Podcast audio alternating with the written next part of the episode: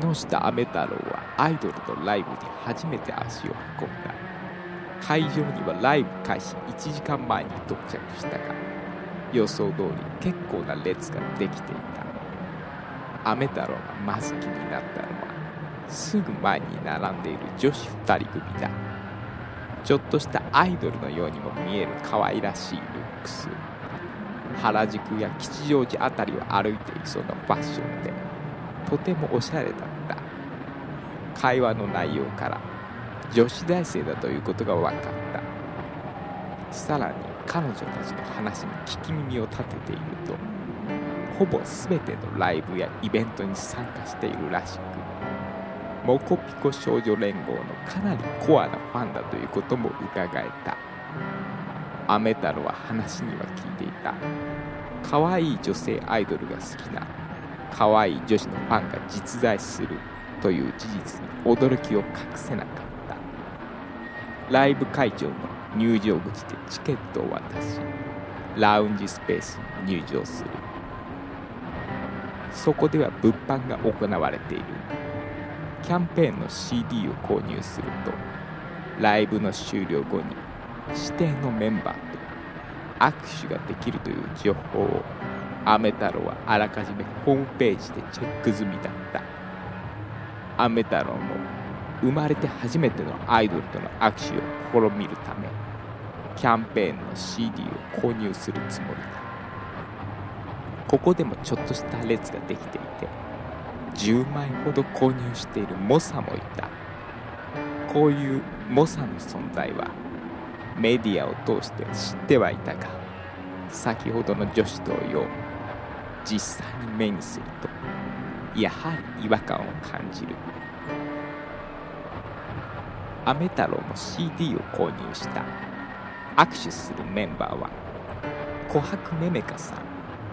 実はアメ太郎が今回初めてアイドルのライブに参戦するきっかけになったのはこのめめたんこと琥珀めめかが目的だったのだ。アメ太郎がめめたんの存在を知ったのはモコピコ少女連合が最初ではなかった。琥珀めめかさんは大手投稿動画サイトメロメロ動画のあるジャンルでは名の知れた人物だった。そのジャンルとはポエムコアと呼ばれている表現形態だ。メロメロ動画のジャンルの中では相当マイナーな部類に入る。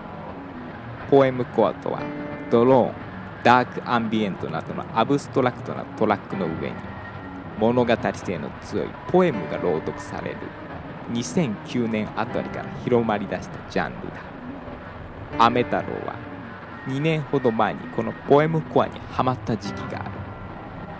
自身でもいくつかのポエムコアを作って投稿したが全く再生数が伸びなかった。その中で琥珀メメカはメメタンという名義でこのポエムコアの作り手としてトップクラスのクリエイターだった。アメ太郎がポエムコアに入れ込んでいた時には一日に何回もメメタンの投稿した動画を再生したものだった。そのメメタンがモコピコ少女連合というこのアイドル戦国時代において結構な地位を確立しているアイドルグループに加入していると知ったのはつい1週間前だった。モコピコ少女連合自体は23年前からあるグループでアメ太郎もその存在はなんとなく知っていた。半年前その第2期メンバーとして3人の新メンバーが加わり現在8人で構成されている。そういう情報もサブカルサイトなどをチェックして分かっていた。しかしその新メンバーの一人があのメメタンだとは思いもよらなかった。アメ太郎は最近はポエムコアをチェックしていなかったし何よりも投稿した動画のアップ主の顔は分からなかったのでメメタンがどんな顔をしているのか知らなかった。それが一致したのはいつも聞いている深夜ラジオにモコピコ少女連合自体がゲストに出た時メメタンがポエムコアの作り手でメロメロ動画に投稿してたというエピソードを語っていたのを聞いてからだ。その事実はモコピコ少女連合のファンの間ではすでに周知のことだったようだがアメ太郎はとても驚いた。改めてモコビコ少女連合のホームページで琥珀メメカメメタの写真を確認してみる。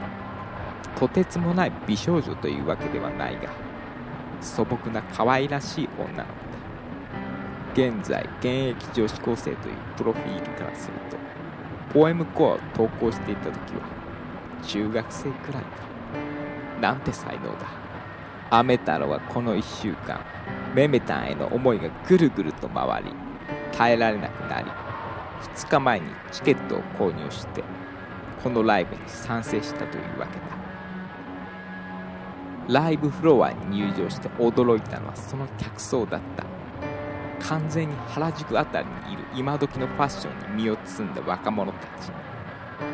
アメ太郎が想像していた典型的なオタク系の人たちの割合は1割程度だろうか。女子の姿も多く見られる。完全にアイドルを応援することがファッションサブカルとして定着している。かつてアニメゲームなどのオタク的な趣味はいけてないとされファッショナブルな人種からは敬遠されがちなものだった。しかしその価値観が徐々に変わり始めてきたのは海外からのそうしたカルチャーへのラブコールだった。誰が言ったのかホットジャパンとして日本特有のオタク文化は称えられた。それまでは欧米の文化こそホットだ。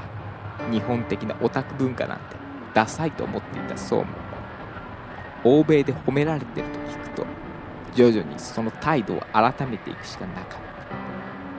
今やアニメゲームアイドル棍棒などは完全にホットなものなのだ。クラブなどではアニソン DJ アイドル DJ がモテるなんていうのもネットでよく見る。アメ太郎はそのことにいまいちついていけない最後の世代だった。ボコピコ少女連合のライブが始まった。1曲目は「団子っ鼻の夕暮れ」その後は自己紹介。最年少メンバー。猫のホニコはこの日のライブを欠席していた。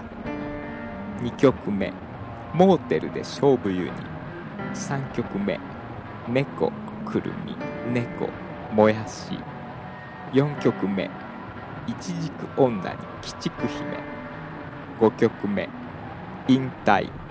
水玉文化祭」6曲目「節度を守って指人形」ラスト7曲目には30分にも及ぶプログレッシブロック「汎用漁船で判決法」の熱唱で幕が閉じられた。ライブ終了後握手会が行われた。列に並んでいると20代前後の可愛い女子が前にいる。そしてその隣には50代ぐらいの男性親子で来ているのか。しかし会話を聞いているとどうもそうではない。その2人はまるで他人でネットで知り合って一緒にライブに来ているのだこんなことがあっていいのだろうか。この女性はこんな親父とアイドルのライブを見て楽しいのだろうか。この親父はライブに来ていた他の何人かの女子とも知り合いらしく君も来ていたんだなどと声をかけていた。なんともゲスな野郎だ。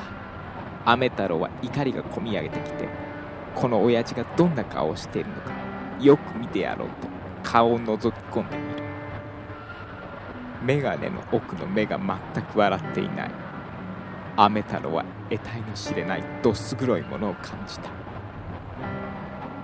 メメタンとの握手の番が近づいてきた。なんて声をかけよう。言葉が出てこない。他のファンたちはわずかな時間でなんとか爪痕を残そうと必死に会話しているのに。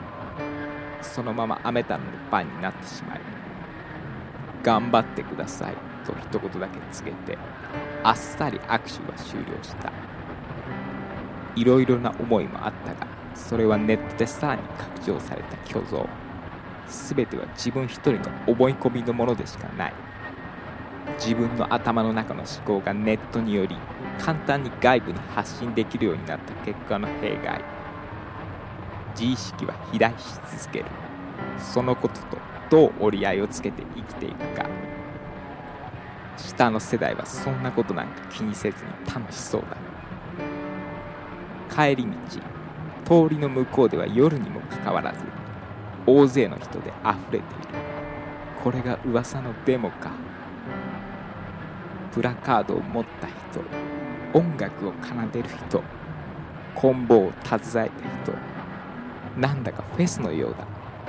雨太郎は構わず足を速める。駅に着いて電車に乗り込む。そこまで混雑はしていない。席にも座れる。スタンディングのイベントだったのでやっと座れたことに雨太郎は安心した。電車は出発し数分後に次の駅に到着する。この駅では結構な人数が乗車してくる。その中でだいぶ泥酔した親父が入ってきた。明らかに足元がおぼつかない。手すりをつかみ損ねふらふらふらふら。よろ。タトゥーをした怖そうなお兄さんに思いっきりもたれかかる。場に緊張が走る。だがお兄さんは切れることなくなんとか場は収まる。泥酔親父はまだフラフラしている。泥酔親父の周囲に人がいなくなる。電車が大きく揺れた時親父が思いっきり後ろに倒れる。えちょっとやばいんじゃない？あれ後頭部から思いっきりいったぞ。死んだかもな。周囲が騒然となる中雨太郎は携帯に目を移しポイッターで「泥酔親父電車死んだ」検索してみた。するとすでに電車で今目の前の泥酔親父が頭から転げたよ。これは死んだね。というつぶやきが投稿されていた。雨太郎は周囲を見渡す。すると人だかりの間から黄色の雪だるまのようなキャラクターがニヤッとしながらこちらを見ている。手には携帯も握られている。間違いない。あいつだ。雨太郎は席を立ち黄色いキャラクターに近づく。そこで電車は停車し扉が開かれる黄色いキャラクターはさっと駅に降りる。雨太郎はなぜか奴を追いかけなければならないという衝動に駆られ黄色いキャラクターを追いかける。ホームをかけホームをかけ改札を抜け商店街まで走る。もう見失ったかに思えた時後ろの暗がりで声がする。僕たちは似ているね。もうああすることでしか現実を感じられないんだろ。俺は違う。お前のようなネットに完全に取り込まれてるやつが許せないんだ。それじゃあ君は完全にリアルな側の人か。それも違うよね君は今日まともに他人と会話してないよね。君は結局リアルとネットどっちにも属することができないんだね。それは暗がりから黄色いキャラクターが姿を現す。ごめんよ。ちょっときつく言い過ぎちゃったね。お詫びに君好みの二次元幼女を取り揃えたプニプニサイトを紹介するから許してよそう言って黄色いキャラクターの持ってる携帯の画面が激しく光り出し辺りがホワイトアウトする。雨太郎は気づくといつものように真っ暗な自分の部屋にブリーフ1枚で立ってモニターを眺めていた。机には丸められたティッシュが転がっている。リアルかネットかなんてもうどうでもいいくらいだるか。今日の出来事も全部リアルかネットかなんてただこのまま睡魔に襲われてなんとなく一日を終えるのだけは嫌だった。そうだよ。俺はこのまま今日終わらせちゃいけないんだ。雨太郎はブリーフ1枚で5畳のワンルームから飛び出す。燃料は自意識ギリギリの意識の中で思いついたことはただ一つ。ポエムコアを続けるんだ。走りながら雨太郎は呪文のような言葉を発する。深夜の国道沿いがバックトラック。闇に理由はいらない。